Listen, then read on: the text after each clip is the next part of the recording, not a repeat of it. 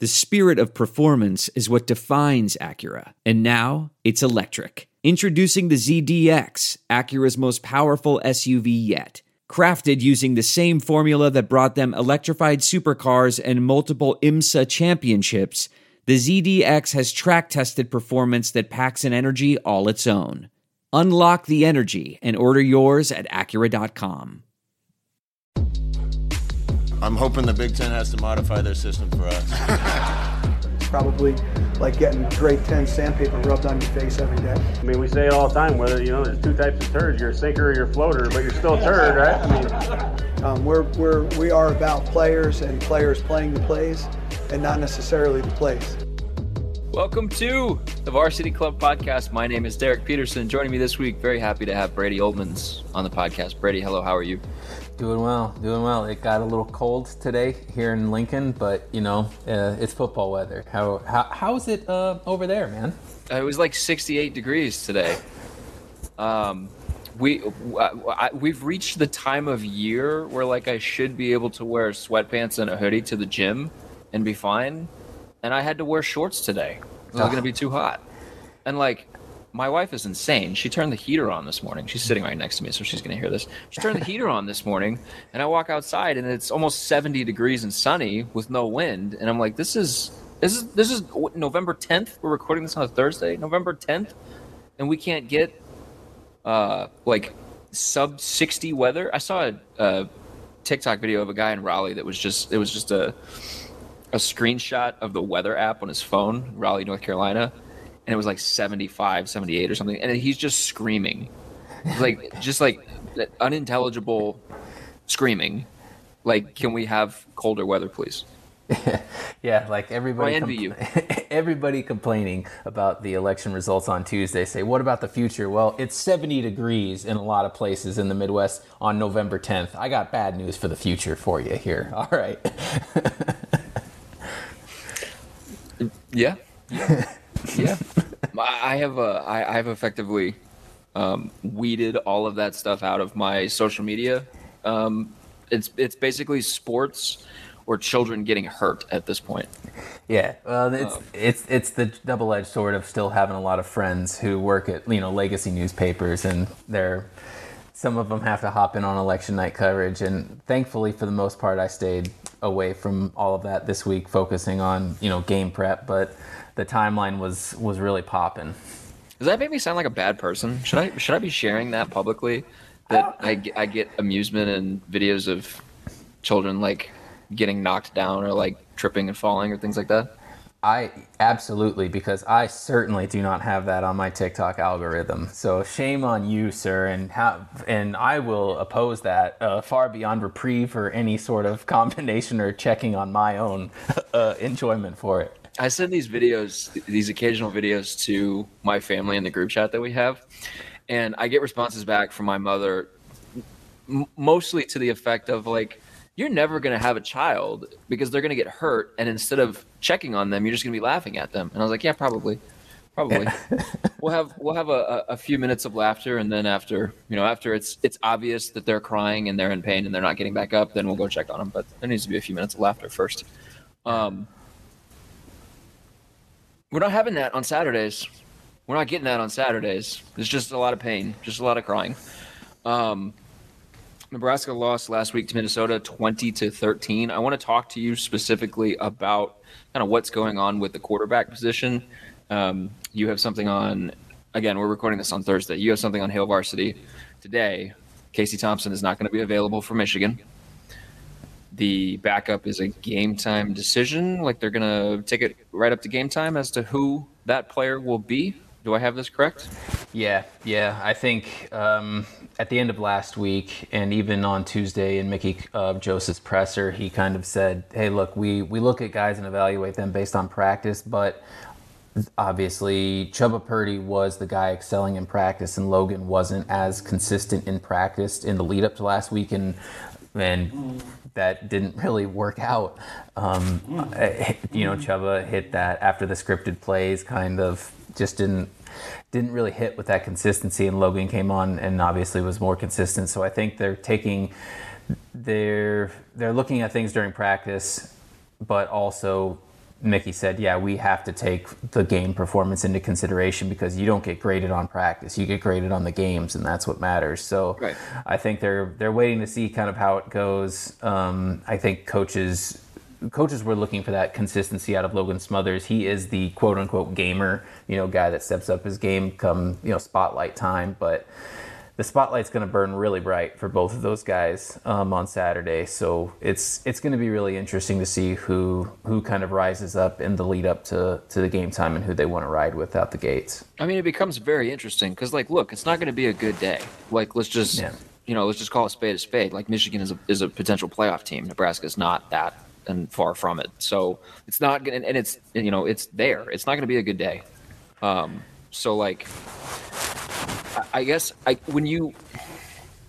You can give me your knee jerk reaction to this if you want to, what your knee jerk reaction was watching this game live, or you know, like if you if you watched it back a second time, checked out the TV broadcast, replay things like that, and your your viewpoint on it changed, go with that. What I guess what was the takeaway from the quarterback split in the Minnesota game? So Nebraska throws for 121 passing yards, is not good. Um, I got the stats out. Chuba Purdy goes six for 16 for 41 yards and an interception. Logan Smothers goes five for 10 for 80 yards. Logan obviously has the rushing element to his game. We know he's a speedster, uh, but Chuba had six carries for 24 yards and a touchdown. Um, that that that first score uh, where he kind of comes off, peels off the side. I, I guess what was your takeaway from the quarterback play? Was it you know there's a there's a definitive number two you go with if Casey Thompson isn't available, or or was it one of those situations where you came away from this feeling like, yeah, I mean, I, I can understand why they haven't named a guy yet. Um, I don't know. It's it's really difficult because like Chuba Purdy was dealing with his own injuries. You know, uh, when he came on for Casey in- in the Illinois game and stepped up, and it's just tough to. It's especially tough to just throw guys into a situation where like Mark Whipple being in his first year as offensive coordinator, he has his system with a capital S system. And it takes time. He's reiterated it takes time. And the statistics show it did take time to build, even when Kenny Pickett was the three year starter there and all of Whipple's three years there. Now, of course, it helps to have a Heisman candidate quarterback for three years to run with that system so I kind of feel bad for Purdy and Smothers to be thrown into a situation like that when obviously the best way to get a jump start on that system is to give your number one guy the utmost amount of reps that you can. So, but you also know that it's football and injuries can happen. So you've got to, you know, you've got to allocate some of those reps as best you can.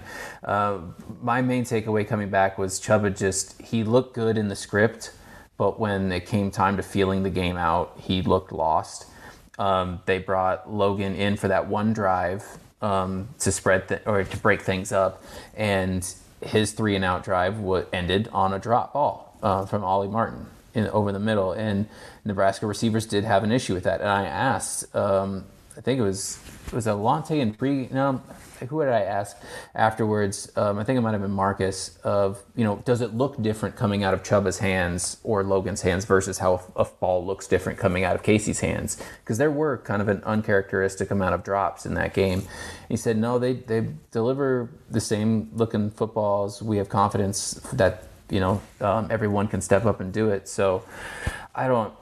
I mean, based on game scenario, you've got to go with Logan because he performed much better than than Chuba did. But also, at what point do you get guys reps knowing that they might be, you know, building for next year or building for a future, um, even when every because everything this year is kind of, I don't, up in the air. Um, just based Well, yeah, I mean, this where the is what program's this is what Aaron and I talked about on the podcast last week. Is they have no incentive to do that. This coaching staff has no incentive to to say, well, you know, this guy's not like like I imagine coaches just hate the concept of a gamer, the player that doesn't necessarily practice super well throughout the week, and then you know it is it comes into the game on a Saturday and and leads fans to be like, well, why the hell was this guy not on the field in the first place? I imagine coaches just hate that.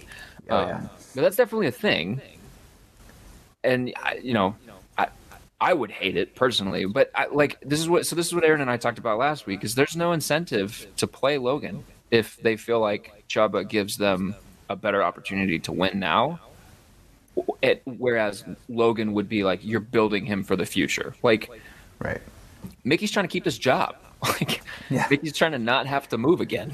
Um, Whipple's trying to not have to move again. Like these guys like want to win so that they have something that they can present to whoever the next guy is and say, hey, let, let's uh, let's try to make this work. Let's stick around here. Um, I had an I had an ACC friend who I was kind of chatting back and forth with after this this Minnesota loss, and he was like, "So Whipple is getting shredded on Twitter after Oh, this game. Um, Pitt is five and four. Might turn out that that Kenny Pickett was just a lot better than we all thought he was, and uh, Pat Narduzzi and Mark Whipple just kind of lucked into a really good Kenny Pickett year. That might be what it, just what what happened. Yeah, Jordan Addison helps with that too. You Yeah. know, I there was. Uh, But even I- then, I mean, he's not having a tremendous season at USC. I mean, he's been hurt a couple weeks, but it's not like he's you know a barnstormer in USC's offense. No, no, that's fair. And I, I, I joked with Aaron um, and a, you know a couple of other people after after Mickey Joseph's repeated, we need to run the ball more comments and stuff like that. Where like I just imagine like the head, like an, a Macy's Day Parade balloon size head of Pat Narduzzi's you know eyes just peek over South Stadium and just stare. somebody somebody sent somebody took that soundbite and sent it to Pat Narduzzi, and people on the other side of the football offices hear him just yelling, "Yes, finally!" That like I'm not alone. I that's what happened. That's what happened. Yep. Yep. Yeah. So so like I guess you know I kind of alluded to it. There was a lot of people that were upset with the management of the quarterback position in the Minnesota game. Were you among them? I think I think it's really easy in hindsight to say, you know, Chuba lost vision of the game. I think maybe you want to give him two drives in the second half to kind of keep things going. That way, he give him a chance um, with all the halftime adjustments and everything you make, and kind of go from there.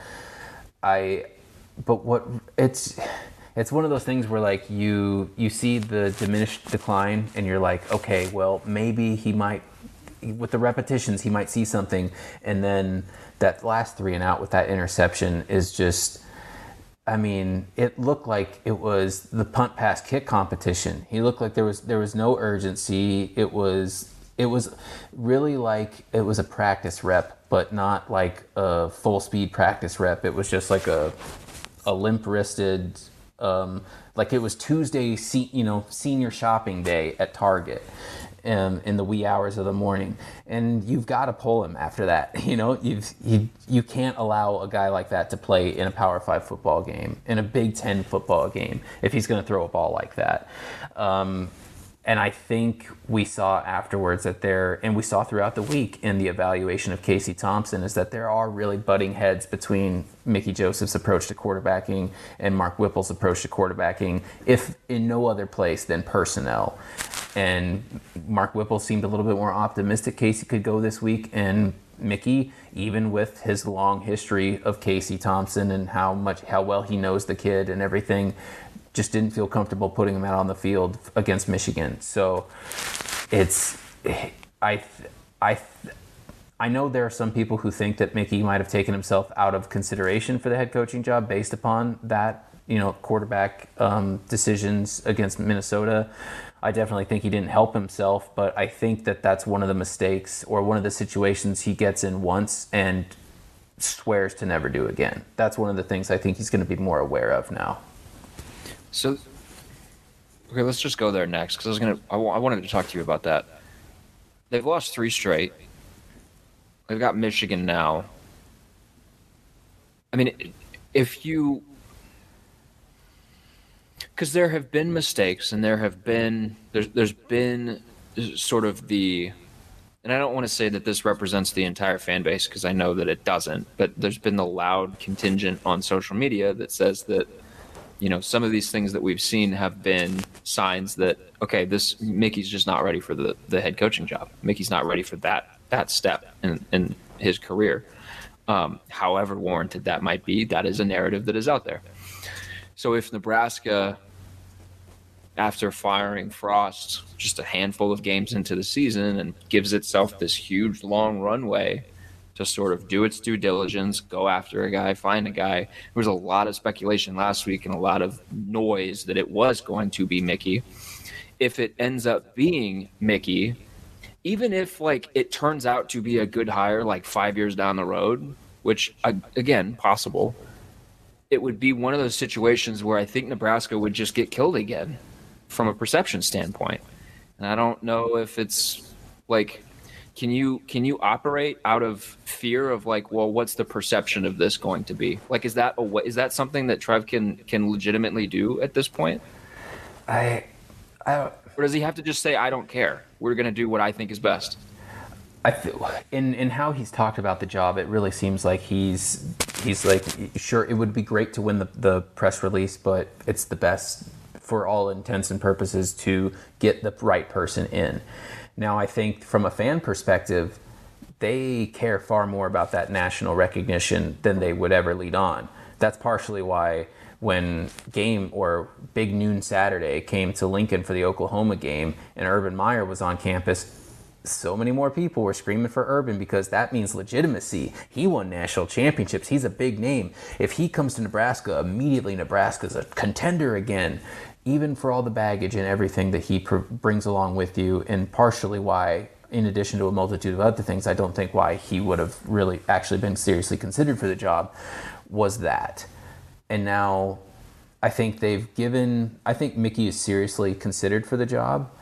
I'm not sure if he's still a finalist going forward, but I will give Trev and the athletic department a lot of credit in how they've handled this. They've treated Mickey with a lot of respect throughout this. Even if he is not the guy, they have done this coaching operation with to where he is best situated if he were to get a head coaching job elsewhere and elevate himself while also representing Nebraska and selling Nebraska well on the recruiting trail and things like that. Um, but it's I, I think they are at the point where they would love to get a national name. They'd love to pull somebody, you know, a blockbuster signing or, or whatever. But the reality is, is Husker fans are going to complain um, about whoever it is, or they'll find the contrarian take about why this person's actually bad for this job. But the best thing Mickey Joseph can do under his own control as he has admitted he can't make them offer him the job, is to be invaluable. And he's definitely proven his value at the University of Nebraska in a lot of ways. And I give him a lot of leeway because he's done his best to work with the staff that he didn't choose there and do the best to see through this season. Um, but I don't. I also just tend to think maybe he maybe it's maybe it's not going to be him because the job is too too high or up up on a higher pedestal at this point is it because that's kind of you know that's kind of what I've been thinking about. Is it one of those like this is a big job? This is a big job. This is a big program. This is a blue blood school, regardless of what people want to tell you about what has happened recently. This is a blue blood program in college football. Um, so if you're, you know, there's an optics piece to this where if you go through an entire season or close to an entire season with an with an interim coach, presumably conducting a coaching search on the back end. And then you come out of that search and come out of that season and the season goes poorly which it, it looks like i mean three straight losses michigan coming up it looks like it's not going to be not going to be good. Um, and you uh, go ahead and just replace the or or take off the interim tag of the coach like there's going to be a lot of people that are going to be upset with that. And you know, it's just one of those things where I think it gets really it gets really interesting because I don't think that that's something that Nebraska should have to concern itself with, but it is because of the stature of the job, and you have to worry about optics. Now, I I would say that there are a handful of people that they could hire who I don't think anybody would I don't think anybody would say anything bad about. Like, I bet if Trev Alberts came out tomorrow and said we're hiring Dave Aranda, there would be universal cheering. Like, I don't think anybody would be uh, annoyed by that. If he came out tomorrow and said, the job is Mickey's. It's his. I think there would be a real split in the fan base.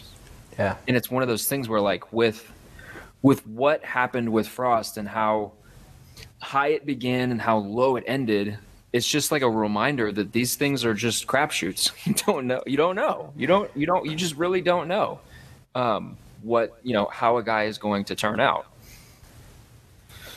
I don't know. I'm just kind of talking in circles. No, no. I mean, it is that is the great unknown. Uh, there are about five names that I've heard, you know, circling the drain right now. Uh, but the reality is, and the reality is, Trev might have already made the hire. They've they've done a really good job of containing this search down. But in reality, Brady, breaking news on the podcast. I'm. This isn't me as Brady the reporter. This is me as Brady looking at this, um, not even just from what I've heard, but just in how they've operated with this. Again, to Trev Alberts' credit, they've really kept this thing tight or tight and quiet to where whoever, in all likelihood, it is an outside hire. Um, if and obviously it's not. If it's not Mickey Joseph, it will be a head coach who is likely coaching football right now. And you want to be the be- you want to do the best for that coach and that in their current team and the university that they're at now to keep it quiet until after the regular season or even after the conference championship games if they are playing for a conference championship. Now, I'm in the camp that if it is Mickey, do do you would you would like to think that you announce it after Wisconsin or maybe announce it after Michigan because get that fan fever back in the stadium to end the, you know, Wisconsin last home game of the season. Keep that fan fever up of like, okay, we've got our guy, rally behind it, no more uncertainty. This is this is the head football coach. Or you you do you announce that before the last game so that you you rally the fan base to travel to Iowa City, no more uncertainty, and recruits and transfers can can see what you are as a program. Um, I'm, but in all likelihood, like we've talked about, if it's an outside guy, it's just going to be another month long wait for Husker fans, and they don't really like waiting so much. I need um I need uh, Cam. I need you to clip, do some creative editing, and clip the like two seconds where Brady says Trev has already made the hire.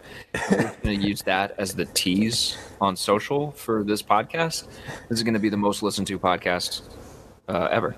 Yeah. Um, Shoot the numbers up, baby. should uh I saw this and I guess I'm gonna bring a little bit of legitimacy to it by asking you the question, but I, I saw this. Should Mickey have dismissed Whipple after the Minnesota loss? I think it's really at the baseline. That's not who Mickey is. Mickey Joseph isn't going to throw anybody under the bus at any point. He knows that that's just not that's not the kind of guy he is. That's not how he Well, does he, business. he dismissed Chinander after the the OU game. I, to be clear, I don't think he should have, but Yeah. I, I have seen this, and he has, he, you know, he he dismissed the defensive coordinator. Yeah, I,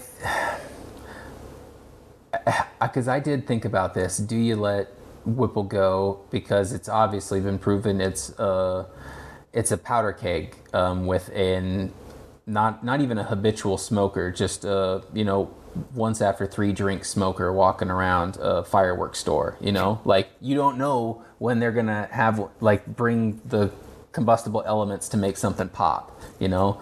Um, and and you want more consistency. Shoot, even Scott Frost said he wanted more consistency out of the offense. I think that's part of the thing of what happens when uh, a certain number of staff members get brought in for a first year for the sole purpose of saving one guy's job. Is when it doesn't work out. Now you're left scrambling, like what's happening, and and obviously Chinander is gone, and that's helped in the defense, but at this point with the offense and all that goes into it, and I know Mickey kind of leaned on Mark Whipple at certain points for coaching advice. Obviously, Whipple has been a head coach before at the college level, and then coordinator position all over in college and in the NFL. I wonder if that might have played a part into it, but I also wonder how much is it of we don't have time to go bring in a new interim offensive coordinator or promote somebody and then promote from within to fill their spot with four games left in the season. I mean, it would it would have really sent a message that hey, I want to be as competitive as we can be right now, but from a logistics standpoint, what's what big difference does that make, especially when the team is like, we've done all this work for a first year to set up a new system for eight months, and then you you knock the Lego set down, or there goes the Jenga game after eight months of play. Yeah, I think you um, you were the one that said this on this podcast like a month or two ago, where you were like, you can get into the game of firing and promoting from within, but like it becomes a situation where what if the guys that you're promoting into these positions simply because you want to get the guy that's currently in the role out of the role? What if the guys that you're bringing up to that role aren't ready for it and they're Yeah. just there because you know you wanted the you wanted the the other guy out? It, like I, Nebraska doesn't have a Bill Bu- like the def- the defensive situation was different. Nebraska doesn't have a Bill Busch on staff that can take over as the offensive coordinator. Yeah, I mean, I, I'd be very curious to see what Bryan Applewhite would do as offensive coordinator, but there's no guarantee that that works out, you know, for the best. I don't know what his system works. I'm a, I'm sure that would involve more handoffs. Him being a running back coach, I'm sure I'm I'm willing to bet that that'd be the case, but we don't know what that looks like. And this is the Big Ten. This is Power Five football against. Sometimes you will play a college football playoff contender. You need to be 100% on point. You can't have like coordinators trying to plywood up the walls because you're going to have a hurricane every single Saturday. It is interesting that Anthony Grant has 115 yards rushing while the passing attack is just completely non-existent. Um, and Nebraska gets back Gabe Ervin this week. You were writing about this, so they would have Grant, Irvin, Rahmir Johnson, and one other player whose name I'm Uh, Yant, Yeah, Chuck you. Yant. Yeah, which I'm curious. He didn't really play that much last week, um, but I know he was suited up and he's feeling fine, practice fine. But he didn't get a whole lot of reps against Minnesota. Do you think that this is a situation where they try to shorten the game, use Smothers, and have sort of a run-focused game plan? I mean, it's not really who Whipple is, but it, you know, if you're, that's like the, you know, the kind of go-to for a, a, a big underdog against a, a really high-powered team. I mean, I mean, Michigan is not going to, you know, push the tempo in any way. They're they're more of a, a churn it out style as well, but uh, you know that's certainly like that's certainly an option and nebraska has has shown that it has a, a pretty you know a pretty decent stable of backs to kind of work with do you do you see that as a as a viable path for them this weekend I think if Mark Whipple is not the offensive coordinator, a, a thousand percent that's what they would do. Um, because I know um, Mickey reiterated that um, on Thursday in his presser of like, we need to slow the game down. And the top thing he said when asked about what's the biggest thing that, you know, Chubb or Logan can do to prepare themselves for the game, he said, number one thing is hand the ball off. That's what you got to do. We got to slow the game down. And again, he's, I, I I tend to think he's he's steering those directions to an audience of one because Mark Whipple again this week said, "Well, I mean, you can be physical, but the object is score more points. We got to score more points." And i look forward to five straight passes to open the game I I just I'm I marveled at the thought of that like fatherhood logic of like what's you know like can we can we go can we go you know like we'll pull over when I say we'll pull over you know kind of thing it just I the the cognitive dissonance between the two has been really fascinating and it's been really interesting to see how they interact which kind of you know leads into where they come from different aspects on the quarterback situation. Is Casey healthy? Is it Logan? Is it Chuba? It's just it's been really fascinating to watch. And it's funny because this is what we you know this is what we kind of keyed in on and you and i talked about this before the season is how the interplay between Frost's style and Whipple's style would would sort of work. Would it not work? Would it mesh? Would it not? Um, and then the Frost piece of it was kind of thrown out the door pretty quickly. But um, you know, Mickey's out here saying, "Hey, let's we got to hand the football off." That's just not Whipple's mo. So you know, there, there's very clearly conversations that happen, you know, in their game plan room where I would imagine that that guys are going back and forth saying, "Hey, we should run the ball more. We should run it more." Yeah, and I'm sure that the players feel that way. I mean, I'm sure that the offensive line, I'm sure if you ask AG and Yant and Rahmir, should we run the ball more? They'd say absolutely we should. I, and if you ask the fans, they say you should run the ball more. Um, I just think it's it is really fascinating because even if you watch the NFL, the game is slowly trending away from you know the conventional handoff and just flip it out and give it to receivers and everything. And I think you kind of see that a little bit in Whipple's offense. So I don't. But it's but this is the Big Ten, and you've got to be able to just line up and grind it out for three, four yards of carry. So it's it's easy, it's easy to say in hindsight that Nebraska might not have wanted to go with Mark Whipple, but um, far be it for me to uh, critique a head football coach who is no longer in that position right now. Anytime I hear so, this is completely switching gears. Anytime I hear that, hey, this is the Big Ten, you got to be able to run the football. I just think about two years from now, UCLA is coming to Northwestern for a November game. They're going to try to run this spread up tempo system with Chip Kelly yeah. And it's just going to be incredible. It's just going to be, I cannot wait for them to get to the Big Ten so that we can see. Like it's it's the Frost thing of like I think they're gonna have to adjust for us. Which is gonna which is it gonna take five years for UCLA to figure out? Hey, we actually have to figure out how to run the football power at people, or is it gonna be a situation where they come in and they're like, yeah, we're pretty good, we're pretty good. Northwestern kind of sucks.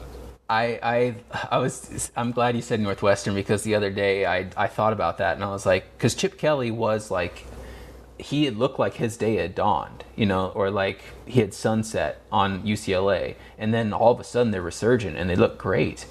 And I thought you know why? You know why? Sorry I don't mean to interrupt you. You know why? yeah. Go this on. is something this is something that you talked about off pod so I'm, I'm going to give you a little segue to get into it if you want to. They are a veteran team up front yeah. The best teams on the Pac 12 right now have very, very, very old offensive lines. And that's, you've got to, yeah, you've got to build that. And that's just something, Nebraska's got 11 seniors, and two, three of them are on the offensive line. The biggest contributors are on the offensive line. Um, it's just, it's really fascinating to see because that's something Minnesota does well. It's something Michigan does well. It's something that Purdue has done well. And you point to big physical teams with veteran leadership and guys that know how to manage a game. And and Mickey Joseph reiterated it in the Tuesday's press conference of we've we, it goes back to recruiting. You've got to get recruits, sure, but keeping them in the system works you've got to develop these kids. It, it does them really no good if you're not developing them and and you just bring in somebody. I mean, crying out loud, look at look at Ochaun Mathis. I thought that was a killer get in the portal, even to you know Casey to a, a certain extent, Marcus Washington, um, Anthony Grant was the top running back out of junior college, and Anthony Grant has looked great, but each one of them has looked great at points, but not not filling the mold or not filling the reputation that was sold for them because I think at a certain point that development stopped happening. You're just you're here to win games now. And it's not investing in a system in multiple years in that system to to build up and to coach up and get these guys, you know, to fill that mold and that potential, that upside. And like Justin Jeffries and or Justin Jefferson wasn't that like uh, highly touted of a recruit, but Mickey Joseph was on the recruiting trail and says, "I can do something with this guy."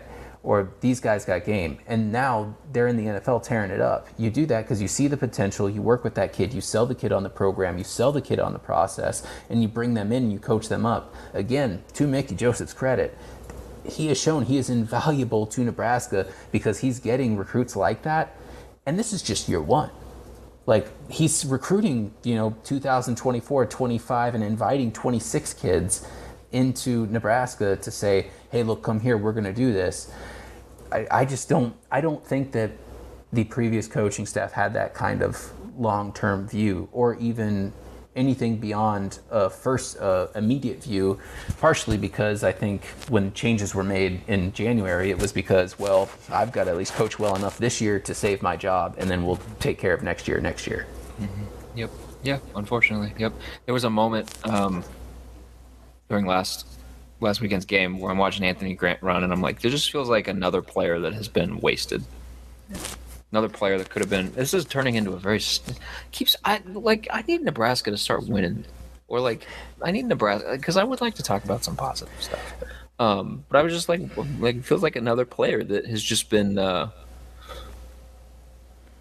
like we could have gotten more out of this guy in his Well, time in Nebraska. after the first, I think it was four games, or maybe it was even like after North Dakota. Um, I remember like watching Anthony Grant from the press box and saying he he moves like a surfer. Like the, the the waves of the defense will come at him, but he doesn't fight it. He rolls with it. He uses his momentum to always move forward. It's like his hips are always moving forward, but his shoulders can, will kind of pivot around to wherever they need to be to lean forward to get that extra yardage or stay on his feet and move. He he doesn't disrupt rhythm. He runs with it. He goes fluid in motion, and he's such a dangerous runner. So what's the best thing for him? Bring in an offensive coordinator that throws it, you know, three out of four downs. That's great. We'll do that. Um, although, I mean, to be fair, Nebraska's about middle of the road in terms of like run versus pass play selection.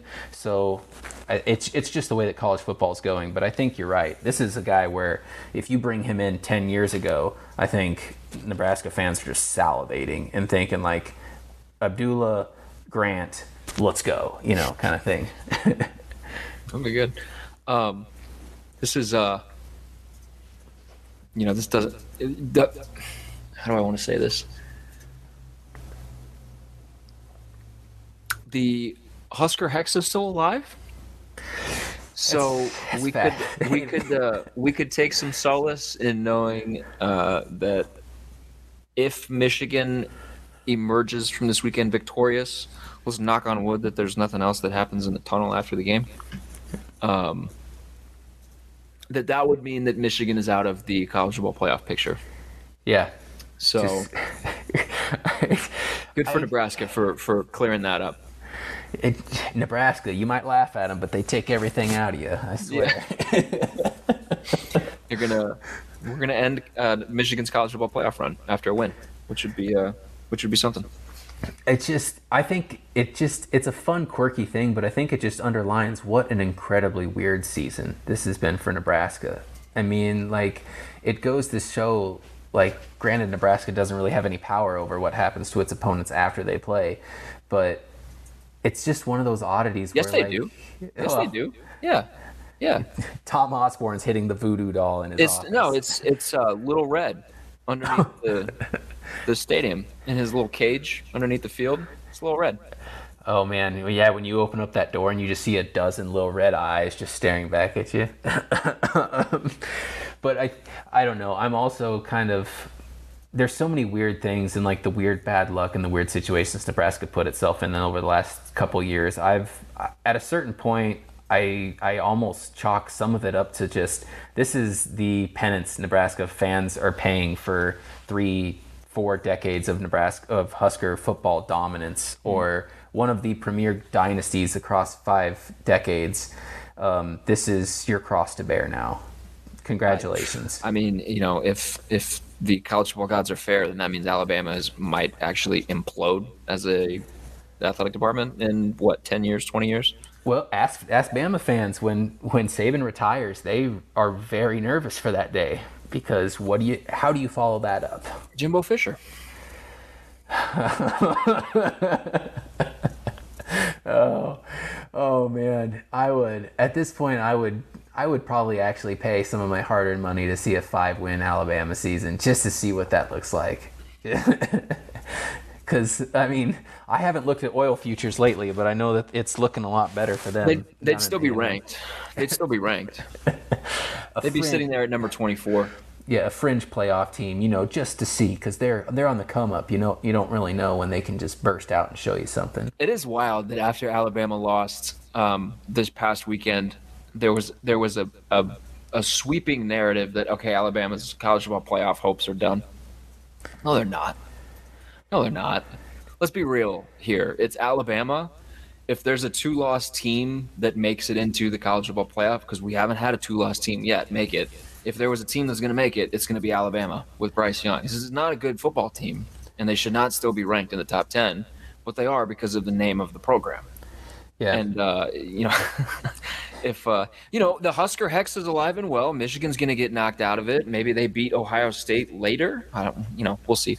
Um, and knock Ohio State out of it. Like Alabama's right there. Why not put Alabama in? Man, it's but it is weird. I think that that's one of the things we just learned from a Nick Saban Alabama team is they're always in it. People always have that validation for them. They're like Stone Cold Steve Austin in the 90s. You know, you can always just rely upon the glass to shatter and them to come out regardless of circumstance at the end.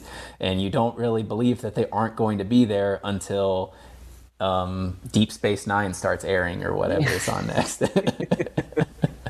yeah. All right, man. That feels like a good spot to end it. You probably got work to do, so I'll let you get on with your day. Thank you for for coming on the podcast. It was good to catch up. Yeah, man. No problem. Happy to be here. We'll be back next week with another podcast. In the meantime, keep reading HailVarsity.com. Make sure you're following Brady on Twitter. Make sure you're reading all this stuff on Hail Varsity. Go to HailVarsity.com. Use the promo code Varsity. Make sure you're signed up for everything. You get premium content, magazine, you get all of the Husker stuff that you could possibly want to read across multiple sports, not just football. Team does really good work over there. Like I said, follow Brady. Um, we've got a network of podcasts. This is not the only one that you can listen to your favorite Hail Varsity people. I'm not your favorite Hail Varsity person. Uh, I know that. Erin Sorensen and Sasha Durkin have the Mind Your Own podcast. Brandon Vogel has I-80 Preview. And then Jacob Padilla and Jacob Bigelow have their own basketball podcast. Make sure you're listening to that every week. Shouts to you guys for listening to this every week. Shouts to Brady again for coming on. Shouts to Cam uh, for producing this episode every week. And we will be back next week. Thanks, guys.